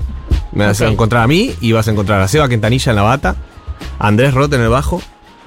Eh, está Ivana Chipirrud en guitarra, que ahora va a estar reemplazada por Lulu Hochman.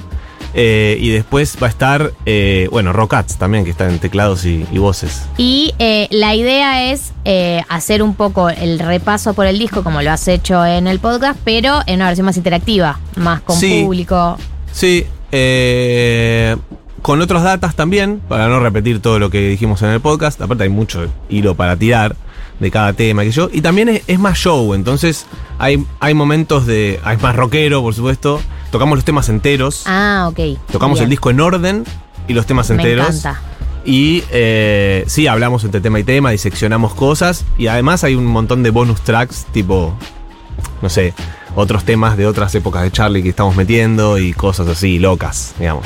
¿Y, y vos cómo te sentís eh, cuando, antes de, antes de salir al escenario, cuando termina, emociones? Es una gran pregunta esa. Gracias. Depende mucho del día, en realidad. Eh, es un lugar donde me siento muy cómodo el escenario. También son muchos años de estar en, en escena, entonces viste que hay algo que, no sé. O sea, me siento tranquilo. Me siento más tranquilo que, que acá.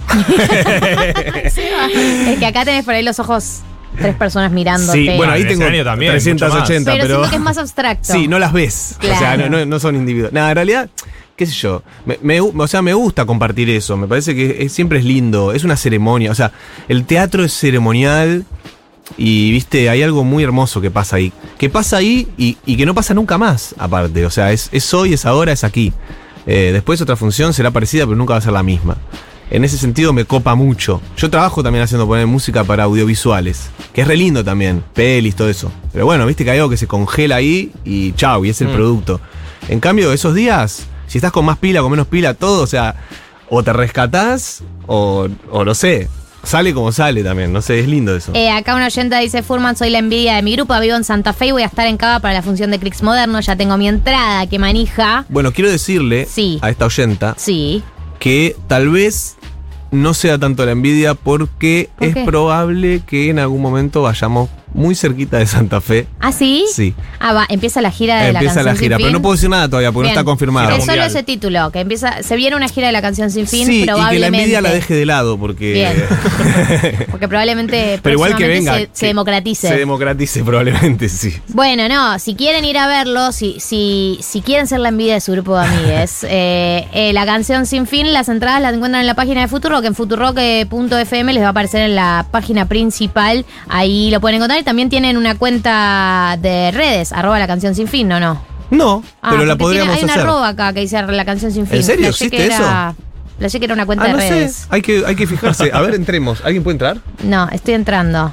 No A está ver. sucediendo. No, es una chica Valentina la que se llama la canción sin fin. Mm, bueno, no, hay, que, hay que robarle, No, hay que robarle la roba. No, no, playé porque al, al comienzo de la página para sacar las entradas decía arroba la Mirá canción que sin lo- fin. ah, puede Pero ser- Es una cosa como de sí. vender en redes. Es una cosa de, de la, pla- de la plataforma que lo vende, que no sé por qué Ah, aparece eso. Listo, sí. error mío. Eh, van a la página principal de Futu, futurock.fm. En la página principal les aparece el evento de la, can- de la canción sin fin. Tienen tres fechas para ir: 21 de octubre, 28 de octubre y 2 de noviembre, cada una con su respectivo disco de Charlie. Sí, y les quiero decir que es probable que, que no hagamos más en Capital por este año, claro. por lo menos. Aparte Pues. es toda una movida hacer los tres discos, ¿viste? Porque no es que repetís la misma función, son tres funciones distintas, con tres puestas de luces distintas, con hay pantalla, o sea... Tres Claro. ensayos distintos. Tenés ensayos distintos, exactamente. Los músicos ya en el tercer ensayo, antes del tercer show, era como, no les daba la cabeza a, ninguno. basta. Y sí, Claro. porque son cincuenta y pico de temas que te tenés que aprender y tipo, una, una por semana, no sé, cambia todo el show. Claro. Pero igual es re lindo, es un re desafío también para todos Eh, nosotros. tenés la guitarra. Sí, La tarra, La como le digo yo. la tarra. Eh, Pero sí, Sí. tengo la guitarra. eh, algo que nos puedas adelantar. Un algo. Un. Mira, acá justo tengo la lista porque el otro día hice una columna en Furia y traje la lista de Yendo, que es el viernes que viene. Bien. Antes podemos debatir sobre estos tres discos, porque Espectacular. María dijo que Piano Bar es el que más le gusta. Eh, me gustaría saber ustedes qué piensan. Yo, clics modernos y en gran parte, después de escuchar el podcast, Yo- por- Sí, sí, perdón, perdón. No, no, no, no, no, no, no, no, termina.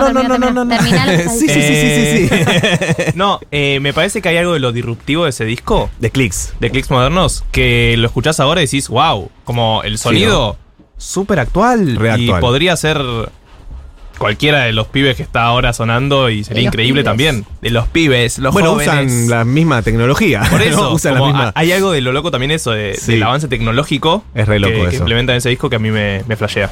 Sí. Yo creo que voto Clicks. Estoy entre Clicks y Piano Bar igual, como que estoy entre los dos. Eh, me pasa algo que es que yo originalmente no escuché a Charlie por discos. Claro. Eh, yo lo escuchaba a Charlie, en mi casa se escuchaba a Charlie y nunca lo dividí por discos. Entonces, para mí elegir un disco es como, bueno, a ver cómo están ordenados los temas y más o menos conceptualmente elegirlo. Y por lo que veo, estoy entre Clicks y Piano, Piano Bar. Bar. Eh, pero te diría que más Clicks que Piano Bar. Y bueno, es el más famoso por ahí, ¿no? Es como. Hay muchas listas que lo dan como el más importante de la historia del rock argentino. ¿Ah, sí? O uno de los más importantes, con Artaud y algún que otro disco más. Bueno, pero eh, los discos de Charlie tienen además como lo que yo les he escuchado a ustedes como argentines, eh, mi experiencia escuchándoles al respecto. Argentina Explaining. Eh, no, no quiero, no quiero esto, pero, no, pero me ya estás en que derecho igual, me parece. Ya te- me lo gané, ¿sabes? Sí, Me te lo lo gané. ganaste. Tiene un curro Eh, con el Argentina Explaining. Sí, sí, claro, ¿no? ya a es- esta altura es un negocio. Eh, pero hay como la sensación de que hay un disco de Charlie favorito para un momento de tu vida, ¿no? Como no, la gente, lo Sí, que tengo verdad. entendido es que la gente tuvo distintos discos favoritos de Sí, Charlie. bueno, en Sui Generis, ponele, es Totalmente. mu- te explica cómo ser adolescente, más o menos, ¿no? O cómo transitar ciertas cosas de esas. Yo creo que con la música en general pasa eso. Claro. igual, ¿no? Que uno cambia el vínculo con los artistas Sí. y con la música, dependiendo del momento en el que estés. Te vinculás desde otro lado. Del momento y de la edad también, ¿no? Totalmente. No, es como el escabio. Hay, exacto, total, es muy- buena la comparación. Eh, hay bandas que hay momentos de tu vida que te parecen recontra apasionantes y lo retomás en otro momento y. Sí, sí, esto me decís, gustaba. Esto me gustaba. Bueno, Es- por es eso digo muy- como el escabio. Tal cual. A- sí, ya es les va a dejar de gustar la birra a ustedes, seguro. A mí ya no me gusta. Ya no te gusta, Yo, yo no escabio. ¿Usted ¿Qué edad tienen Yo tengo ustedes? 75 años. Vos tenés, claro, vos naciste con 75. Sí, claro, sí, igual que Yo yo. también, estoy, tengo momentos abstemios. Yo ya no escabio. 28. No tomo alcohol. Sí, estamos en 30. esa, ya pasamos. Bueno, viene una mesa que nada. aquí, esto ya estamos está. aquí. ya- ¿Qué pasa con esta juventud? Eh, mesa de tristes. Bueno, pará, les quiero decir esto. Sí. Eh, mi disco preferido Ah, eso, ¿ves? es verdad? Yendo de la cama al living. Bien. ¿Por Sí. qué? Justifique la respuesta. Porque para mí hay una. O sea, obvio que Igual Clips son es muy todos importante. temazos. pero Son, to- son tres todos discos temazos. increíbles. Por Sí, algo los, sí. los hicimos también análisis. Yo creo que. Primero que es del 82. Sí. Es un disco que escribió en dictadura. Tiene unos condimentos muy de, de lo que venía haciendo antes, del rock más progresivo sinfónico con Cerú Girán. Mm. Porque recién se separaba. Entonces tiene canciones que por ahí hasta las iba a tocar con Cerú. Entonces no están pensadas tanto desde el Charlie solista. Y hay como una un- transición. Es como una transición y hay como una mezcla de, de data. No sé, el primer, acá tengo la lista justo. El primer tema es yendo de la cama al living. ¿Qué podemos decir yendo de la Sí, cama al living? O sea, encima lo grabó todo él. Todo. Todo, el disco lo grabó Todo. él, solo. Salvo La Bata, que la grabó Willy Turri. Pero el resto grabó todo él. Ya no se hacen cosas así hoy en día. No, bueno, no sé, ¿eh? Lo hace la compu ahora. Claro. Lo haces todo vos, pero en realidad lo hizo todo la así compu. casero, hay alguien que grabe todos los instrumentos. Hay, al- hay algunas personas, no sé, Jacob Collier, poner esa gente. Igual, nada, es como una época que él estaba solo, aislado, también no, no tenía otra opción. Y, y me parece re interesante. Yendo de la cama al living, es medio nostálgico el disco también, por eso me gusta un poco, porque yo soy un poco así también. Eh, pero tiene cosas, tiene temas como este, poner, el otro día lo tocamos y uno de mis temas favoritos de Charlie es Superhéroes. Estás buscando dirección. ¿No? ¿Lo, lo ubican? Sí. Sí, por supuesto. Y la, Pará. la tentación de cantarte encima es total. Cante. Sí, total, me cansé, me Pará, cansé. de hecho, en el Shibu yo hago, eh, los hago cantar el candombe, porque es un candombe este, ¿no? Eh, a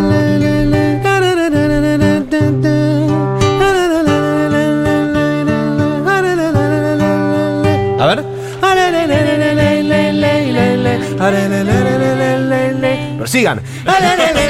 Sin miedo. Estamos chiquitos. Estás buscando direcciones de libros para cocinar. Estás mezclando el dulce con la sal. Pues procurando informaciones en unas cajas de metal. Estás buscando el tiempo con. Bueno, nada. Eso un sí me suena a Ceru Girán. Por eso digo, eh, es re, es re Cerú, eh, no sé, no bombardé en Buenos Aires, ¿viste? Es- esos temas, acá en la guitarra es medio difícil de tocar estos temas. Pero. mm, Buenas tardes. Sí. O vos también estabas verde, super Cerú. ¿Lo ubican? ¿Vos, vos también estabas verde? Vuel- eh, vuela en jet hacia el sur, la cósmica cintura del folclórico ataúd de un DC-10 que se hace estrellas contra el suelo. Estas baladas medio. Mm, hoy estoy jet perdido entre las nubes sin señales para ver a dónde voy. Pero mi corazón no es ciego. Mm, Puedo subir al cielo.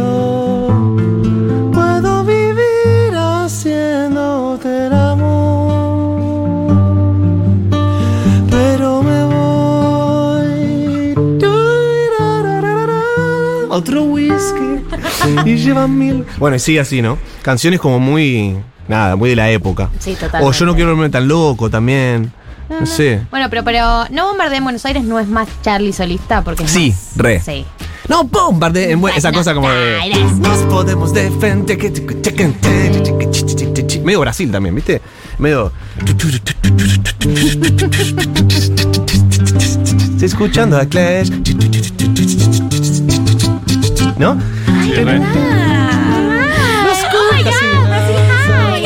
Lo que pasa es que él venía de estar. de Él tenía una novia brasilera en ese momento. Claro. Y, y con Cerú habían estado bocha en Brasil. Habían estado como nueve meses. Cerú tiene mucho de. de-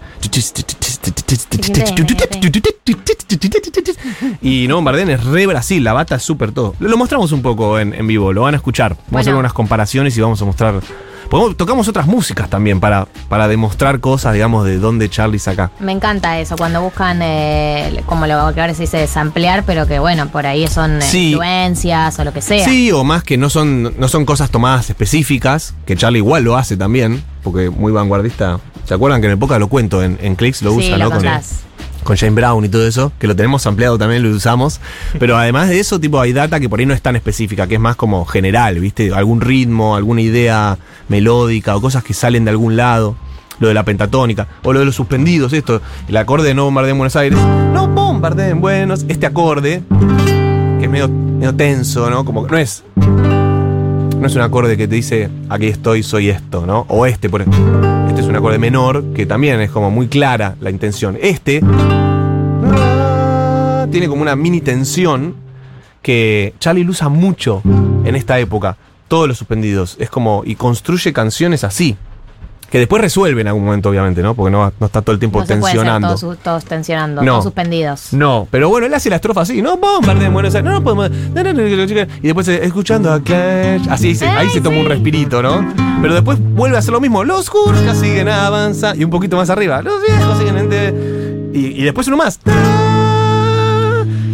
Seba, ¿vos le seguís descubriendo cosas a Charlie? Sí, obvio. Después de, o sea, después de hacer esto, después de hacer el podcast, tocar esto, hacer dos funciones de esto, seguís diciendo, ah, mira Sí, sí, sí. Sí, en realidad pasa con la música en general. Cualquier cosa que toques y estudies, siempre seguís descubriendo cosas. Pero en este caso fue muy loco porque cuando empezamos los ensayos con la banda, o sea, tocarlo es otra cosa. Yo lo había, había desarmado todas las canciones para el podcast, todo, y las grabé en casa porque no están los multitracks, entonces grabé un montón de cosas yo, digamos, imitando, no sé, lo que hace el bajo. Pues no se puede separar el bajo, ¿no? De las mezclas. Eh, pero ahora, tocarlo con la banda y ver cómo funciona, Qué flash. es muy flashero. O sea, Charlie tiene una construcción muy académica en su manera de distribuir también los instrumentos, eh, ¿no? En la orquestación, digamos, para la música académica. Y es, es muy clara, o sea, y son elementos que están muy bien puestos. Entonces, eh, los, los seguís descubriendo, o sea, ¿por qué arma de tal manera tal acorde? Hay mucha data ahí. No me voy a poner full nerd ahora, pero, pero sí, obvio, se siguen descubriendo cosas re. Seba Furman, escuchame una cosa. eh, antes de repetir las fechas donde pueden ir a ver la canción sin fin, me gustaría que elijas una canción de Charlie para que nos despidamos de este bloque. Dale. ¿Cuál? ¿Para escuchar? Sí. No la vas a tocar vos, la va a tocar Charlie. Ok. eh, preocupes. y pero. Hoy es un día nublado y, y- y muy bajón. Ajá. O sea que podemos tirar algo que nos levante un poco. Sí, en Capital está nula de bajón, porque hay, hay lugares del país. ¿Cómo donde está, estás- ¿Cómo está el resto en del Neuquén país? está soleado. ¿Posta? Por ahí. Bueno, qué suerte que tienen. Bueno, eh, podemos tirar alguno para arriba. Tirá lo que quieras. Usemos el del sample, del sample de James Brown, que es eh, No me dejan salir y que es re arriba Espectacular. y que es medio radial, me parece. Bien, la canción sin fin, entonces, si lo quieren ir a ver en vivo, algo de lo que nos mostró Seba hoy y mucho, mucho más, eh, tienen las entradas en futurock.fm, en la página principal aparece ahí el link para sacar eh, las entradas. Las fechas son viernes 21 de octubre. Viernes 28 de octubre y miércoles 2 de noviembre. Eh, La primera fecha es eh, Yendo de la Cama al Living, la segunda Clicks Modernos y la tercera Sí, Piano Bar. che, no cuelguen, ¿eh? Porque No. hay muy pocas entradas. eh, Sí, porque la gente pospone el- la sacada de entradas para dos días antes que dice, ay, Sí, no, pero-. No lo hagan porque no Dos a- días antes no, no le van a quedan más entradas, sépanlo. No, eh, están casi agotadas. Las de Clicks está, creo que está agotada o apenas. Le deben quedar 15 entradas, ponele. Y apúrense, la de Yendo es el viernes que viene. Así Y- que, así que literalmente Sí, yendo. métanle. Creo que pueden entrar a Passline y también ahí tienen la data, creo. Listo, perfecto. En Passlane también, entonces, en las entradas para la canción Sin Fin. Vayan a verlo porque realmente es un planazo. Yo te quiero agradecer, Seba, que viniste un Gracias a sábado a, la ustedes. radio. Por favor, un Que placer. disfrutes el resto del fin de nos vemos esta noche. Dale. Nos vemos esta noche.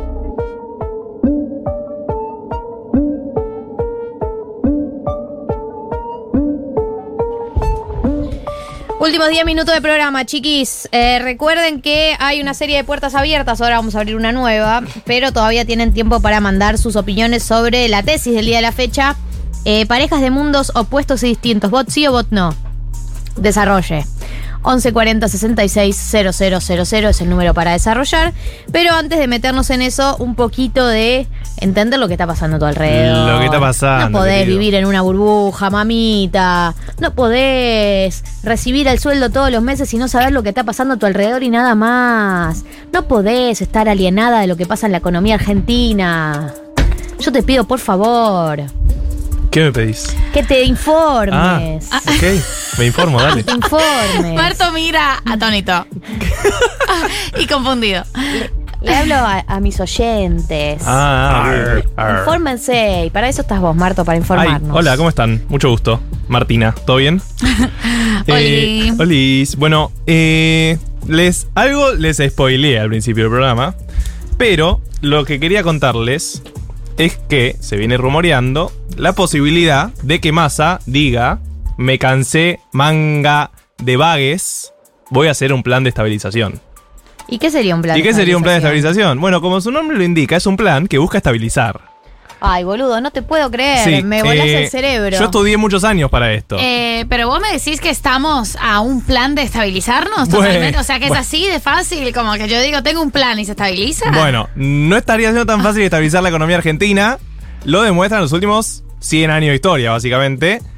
Pero, como yo vi la noticia la semana que dice que Massa estaba pensando en armar un plan de estabilización empezando en noviembre, primero pensé, ¿por qué anunciarían un plan de estabilización donde buscan congelar precios con anticipación? porque eso va a significar que la gente que quiere aumentar precios los aumente antes de que congelen los precios. Pero lo segundo que pensé es, voy a hablar de esto en mi columna de 1990. Excelente, vas Excelente. a pensarlo al aire, digamos. Voy a pensarlo al aire. Entonces, les traigo el contexto.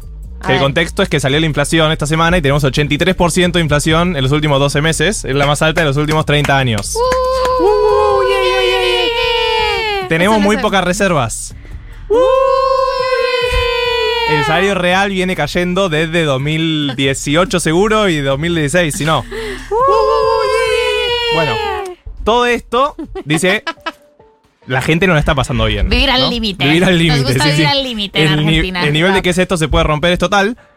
Pero aparte, la alta inflación no solo no permite que los salarios. O sea, no ayuda en todo caso a que los salarios vayan al mismo ritmo porque cada vez es más difícil. Nosotros pensábamos que iba a haber una inflación de este año, no sé de cuánto, el 50%. Ponele, vamos a llegar al 100%. Va a estar complicado los últimos meses en términos salarios y es que ya no lo estamos viendo en estos meses. Sí, lo estamos. Lo estamos. Spoiler, sí lo estamos. Porque de repente ya hay un 6-7% mensual y ya está estabilizado ahí. Sí, sí, nos acostumbramos a eso. Nos acostumbramos al 6. Pero no solo lo sufre nuestro salario, sino que también lo sufre el Estado. ¿Por qué es esto? No siempre tiró, casi nunca tiró conceptos muy complicados. Pero este siento que le va a gustar. estamos- me parece que estamos listos. Hay un efecto que se llama Olivera Tansi. Olivera era un argentino que vio que.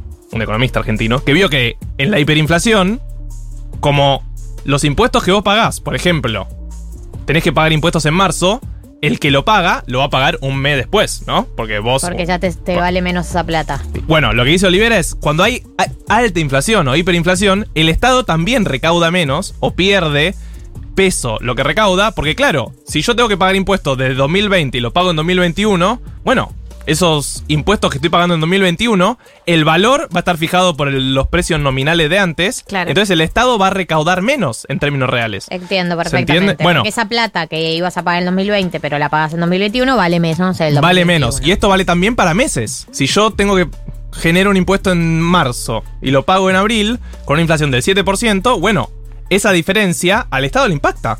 Porque todos los impuestos que está cobrando los está cobrando con los precios anteriores. Bueno, entonces al Estado tampoco le sirve esta alta inflación. No. Este era, este era el resumen. No nos sirve a nosotros, no le sirve al Estado. ¿Qué hacemos entonces? ¿Qué hacemos entonces? Bueno, lo que piensa Massa es un plan de estabilización. ¿Qué es un plan de estabilización? Le traje algunos ejemplos. A para- ver. A ver. Nos gustaría, porque yo me imagino ese plan de estabilización con la primera carilla que dice plan de estabilización, paso uno y está uno, en blanco. Paso uno, estabilizar.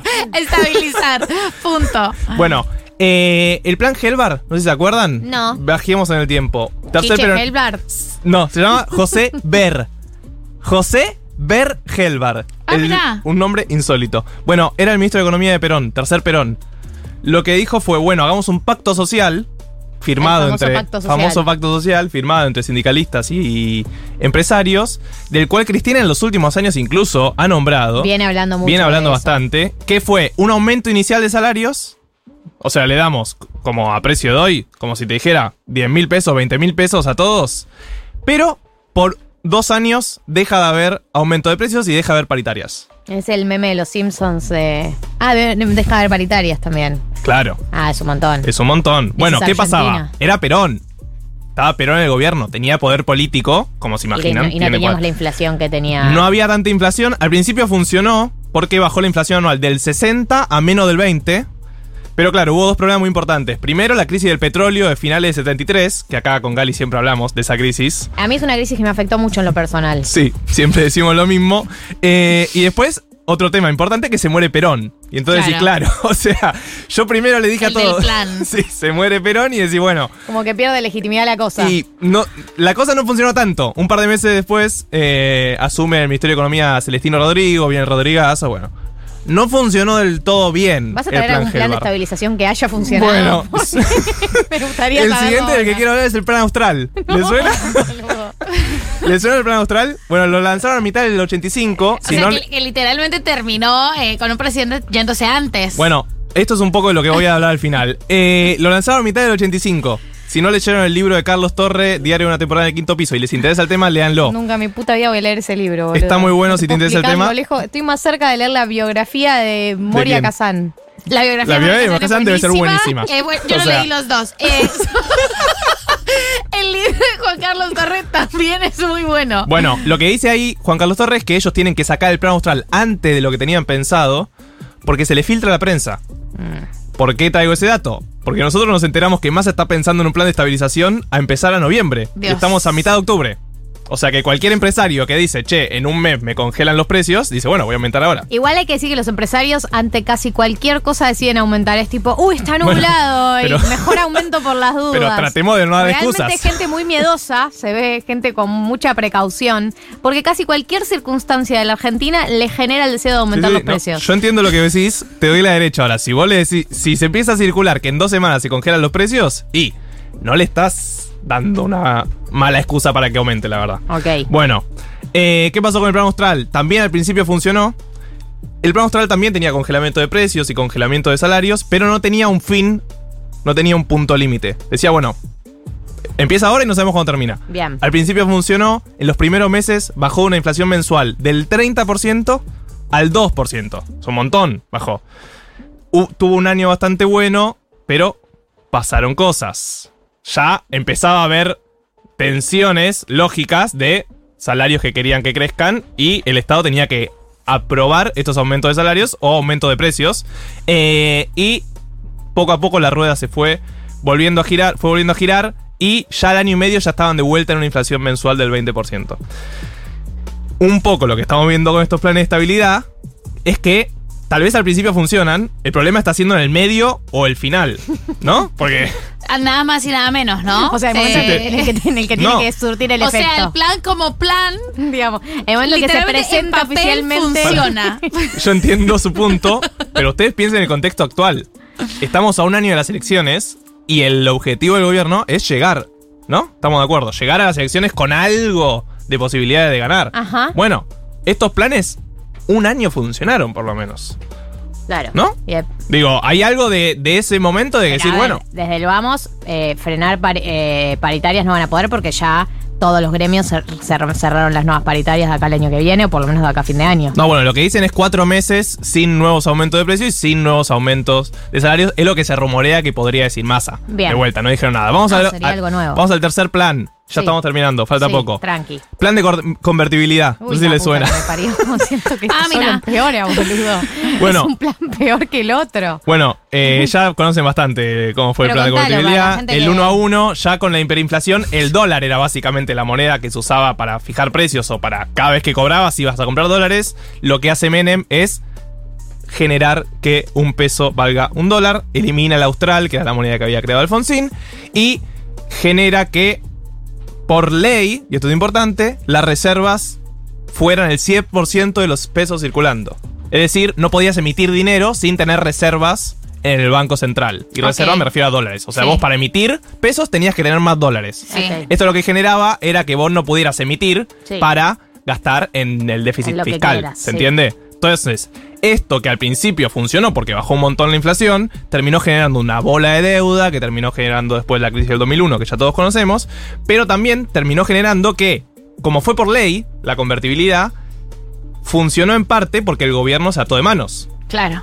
Pero ¿qué pasa? Una vez que el gobierno se ató de manos, ya era muy difícil salir de ese plan. Porque Claro. claro, una vez que el gobierno de- dijera, Hay que derogar la ley. Claro, no, pero aparte, una vez que el gobierno decía ya no vale un peso o un dólar, ya como que se rompía todo el esquema de credibilidad, Sí, que era un esquema de mentira, digamos. Se rompía la mentira. claramente de mentira, pero que fue de mentira sobre todo desde el segundo mandato de Menem. El primer mandato de Menem, la economía, que venía una hiperinflación, bajó un montón la inflación, que era un poco el objetivo principal. Claro.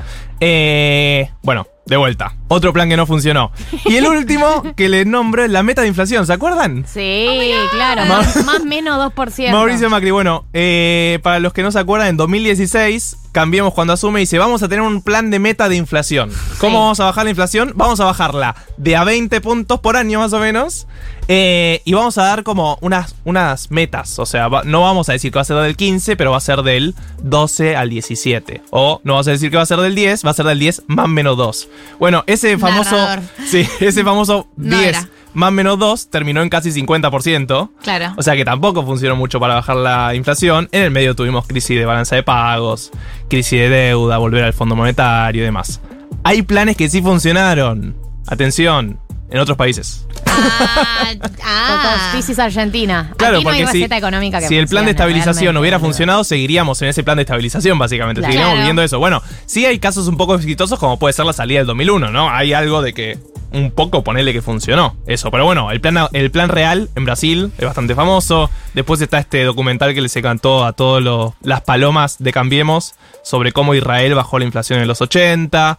Hay varios casos que uno puede tomar como decir, bueno, un plan de estabilización que estabilizó la economía y que era el objetivo. Bajar la inflación, podés tener tal vez menos inflación y un poco más de recesión, pero que a la larga termina siendo expansivo. Porque si vos tenés un par de meses de recesión, pero ya después volvés a rodar la economía con muchísima menos inflación, te funciona. Marto, Sí. ¿sabes? Eh, tengo consejos por si querés eh, tener un plan de estabilización de tu economía A personal. ver, estabilízame. Invertiplus.com.ar. Todas las herramientas para. Eh, no, no, fuera de joda. eh, hablando de estabilización, con todos los movimientos que hay, no sabemos los movimientos que van a haber eh, en adelante en el país. La verdad es que es muy impredecible las medidas económicas que se toman. Eh, así que siempre aconsejamos eh, unos amigos que nos acompañan. Es billetera virtual y es herramientas de inversión. Es invertiplus.com.ar. Hoy tenemos story. En las stories de Futurock, ok, pueden encontrar ahí el link para entrar a la página. Yo lo recomiendo porque podemos en la semana que viene volver a hacer qué hago. Dale. Porque eh, frente a toda esta incertidumbre de medidas de inflación, de expectativas, de paritarias, de todos estos términos de los que hablamos acá, bueno, el que tiene la posibilidad de ahorrar aunque sea un puchito de su salario, está bueno que sepa qué hacer para que no lo deje quieto en la cuenta del banco que pierde por adquisitivo mes a mes. Y por eso recomendamos siempre Inverti Plus que además tiene sorteos mensuales eh, de órdenes de compra de Frávega para los participantes, tiene el dólar más barato del mercado, tiene herramientas que Marto ha explicado en el glosario financiero y pueden buscar ahí, en la playlist de Spotify glosario financiero, si no saben lo que es un CDR o no saben lo que es el dólar MEP. Eh, tiene eh, además una, estéticamente se ve muy fácil de usar, digamos, para una persona como La yo. usabilidad. que Una nunca forma lo amigable, usé, que nunca lo usé, es digamos, es accesible, no es que ves una serie de gráficos extraños y decís que no, nunca podré invertir mi dinero, no. Es apto para no economistas. Es apto para no economistas, para no especialistas como yo, que de hecho tengo mis CDRs, ya le conté la vez pasada. Eh, así que pueden buscar el link en las stories de Futurock y si no, entran a invertiplus.com.ar y ahí también eh, más o menos deciden qué hacer con sus finanzas personales. Marto, Mechis, Gali. Diego, Diego. Juli, nos tenemos que ir. Son las 16.05, se han cumplido las dos horas de programa. La vida sigue después de 1990, increíblemente. Hoy hay fervor, las entradas todavía quedan algunitas a la venta. Algunitas a la venta. Eh, así que esta noche fervor en el complejo Art Media. Nos vemos ahí, los que están acá y los que todavía no sacaron entrada saquen, porque esta lluvia va a parar. Y Hoy a la noche hay fiesta loca. Eh, gracias Diego Vallejos, gracias Juli Piasek, gracias Mechis, gracias Marto, gracias a todos ustedes. Sábado que viene a las 2 de la tarde aquí.